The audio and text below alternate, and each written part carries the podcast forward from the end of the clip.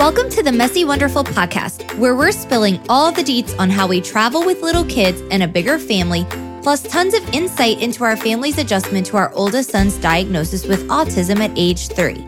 Hey, y'all, I'm Kimberly, wife, mom to three kids ages five and under, full time CPA, and now blogger. So grab your coffee, glass of wine, it's a Diet Dr. Pepper for me and let's do those dishes, the laundry, chauffeur those kids around, or whatever you have on your task list today. We'll do it together because life may be messy, but it's oh so wonderful.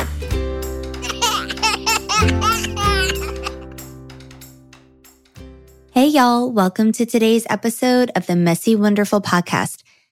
Last week, we talked about when I first suspected that we might need professional help for Hunter and I gave you some of the, the signs that I was noticing and I shared some of the, the things that made me deep down in my mom gut know that we needed professional help. And I'm going to share our journey through all of that at some point because it's kind of a long winded journey. But today I want to share with you about having someone validate that I wasn't making this up with Hunter, that what I was thinking, what I was feeling, what I was noticing wasn't all in my head. Because for a while, I very much felt that way. I felt that I was being over dramatic, that I was making it more than it needed to be.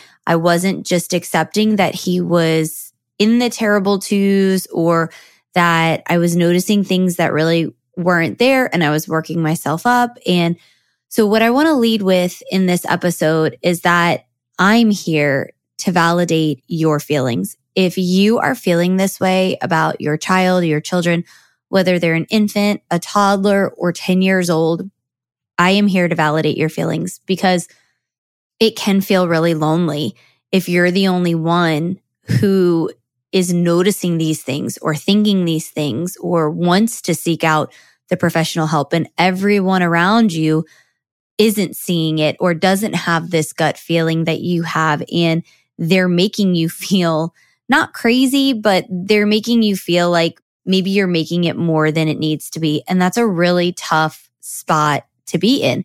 And i value the opinion of our family you know chance does too. And so it was a very hard spot to be in for a while. So I want to lead in this episode with I am here to validate your feelings. If this is, if that resonates with you, I am validating your feelings for you and telling you take that next step, do whatever you need to do to move forward and to find some professional help for your child, for you, for your family and just see where it goes. And you don't know what the results are going to be. You you don't know what the professional is going to tell you but try, but take those next steps because I promise if you're really feeling this deep down in your gut, you're probably onto something and you need to keep going no matter what. So I'm here to tell you to keep going.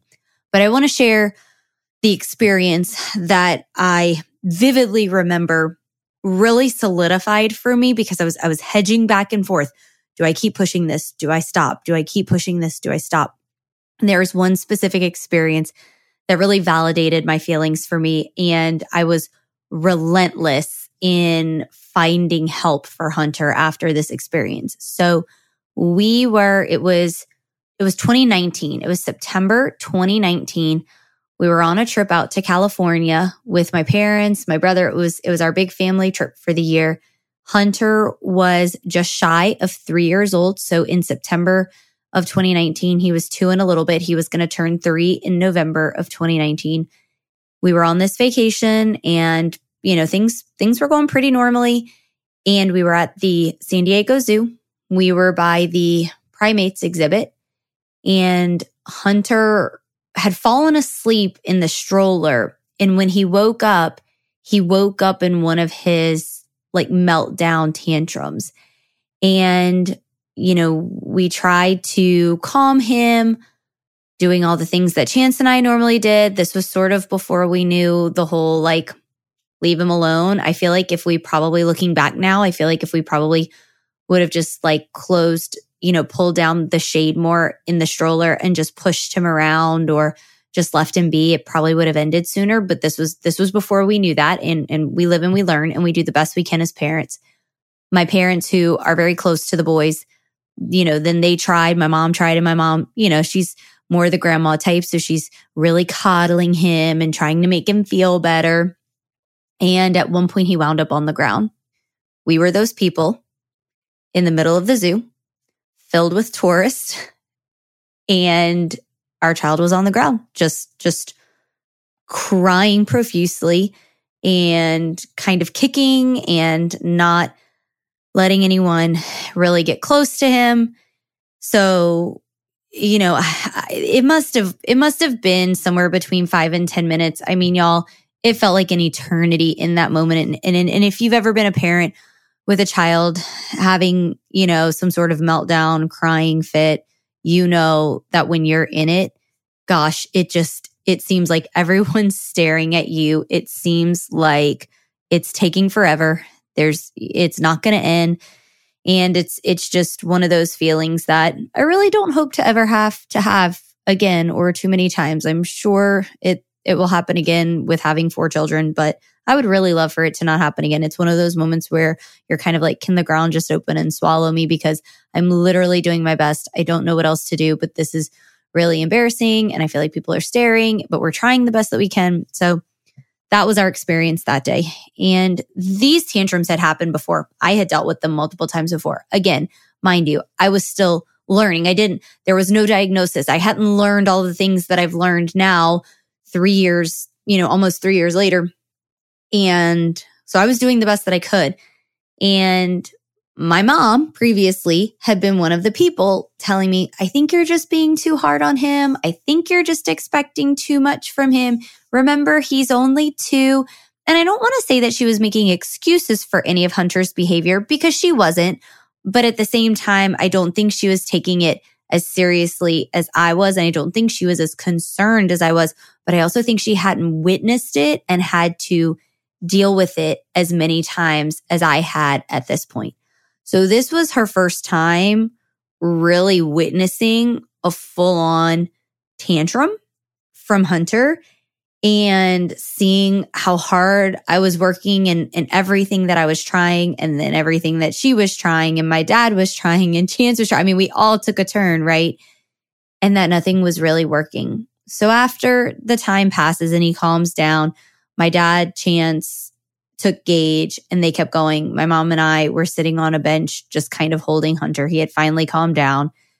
And, you know, she looked at me and she said, maybe you're not making all of this up. And that, in that moment, that was the validation that I needed to keep going. That, that was the moment for me where I didn't feel like I was being ridiculous or I was making all of this up in my head. And I know deep down that I didn't really need someone to validate this for me. I'm a I'm normally a pretty confident person and I don't I don't really need others to give me their blessing to do something that I know should be done. But especially with our first kids, we, no matter what, we're always trying to make the best decision for them. And I think that as parents, we probably hem and haw over all of the decisions for our kids ad nauseum sometimes wondering, is this the right decision? Is this what's going to be best? And I was really going back and forth with this. And I, we had met with, with a psychiatrist who said, no, I think he's fine. I don't, I don't see anything. And Chance didn't seem too concerned. And, and then my mom and my dad hadn't seemed too concerned and, and they're around Hunter a lot. So they, they knew. So this was finally that moment for me where I knew that I could and should push harder. And it seems so simple and so unnecessary when I look back on it that I felt like I needed validation to keep searching for help for my child. But I just think that it's, I don't know, it's, it's just a part of who we are as humans. So if you have people in your life that are telling you you're you're making this up or you're being dramatic or there's nothing there's nothing really there or it will get better it will go away they'll grow out of it Yeah, maybe they will. And that's awesome. But maybe they won't. Maybe what you're seeing, the person who knows your child the best, who spends the most time with your child, maybe you're not making it up. Maybe you do know what's going on. And maybe you just need someone, maybe you need to feel like you have someone on your side who hears you, who understands you, and who will support you and give you that validation that you need to push forward because it can be a really tough journey sometimes to keep pushing through when no one wants to listen to you, but you know deep down that you need to keep going.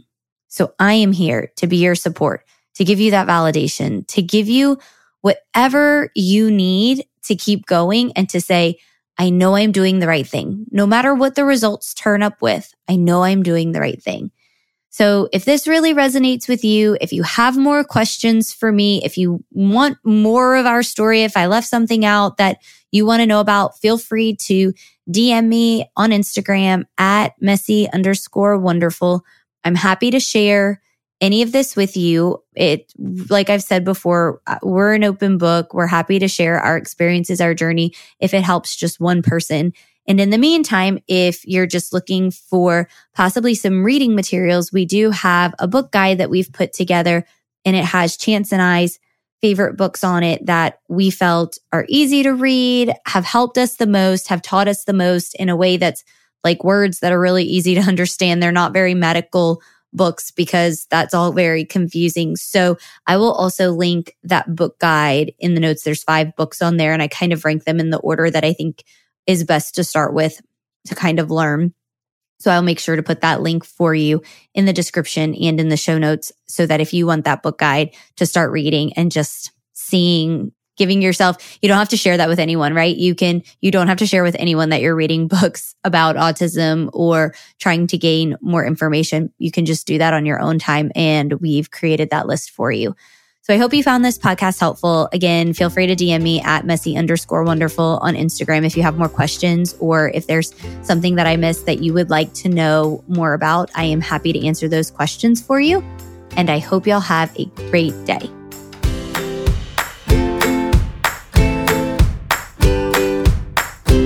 Thank you so much for tuning in and spending part of your day with us. If you loved today's episode, be sure to share it with a friend. Any resources mentioned today will be linked in the description, and you can always find even more details in the show notes. And remember, you can find us over on Instagram at messy underscore wonderful. We hope you'll subscribe to the show so you get notified when a new episode comes out. We'd also be so grateful if you take just a second to leave us a review. We appreciate your reviews and sharing about the show more than you know. See y'all next week.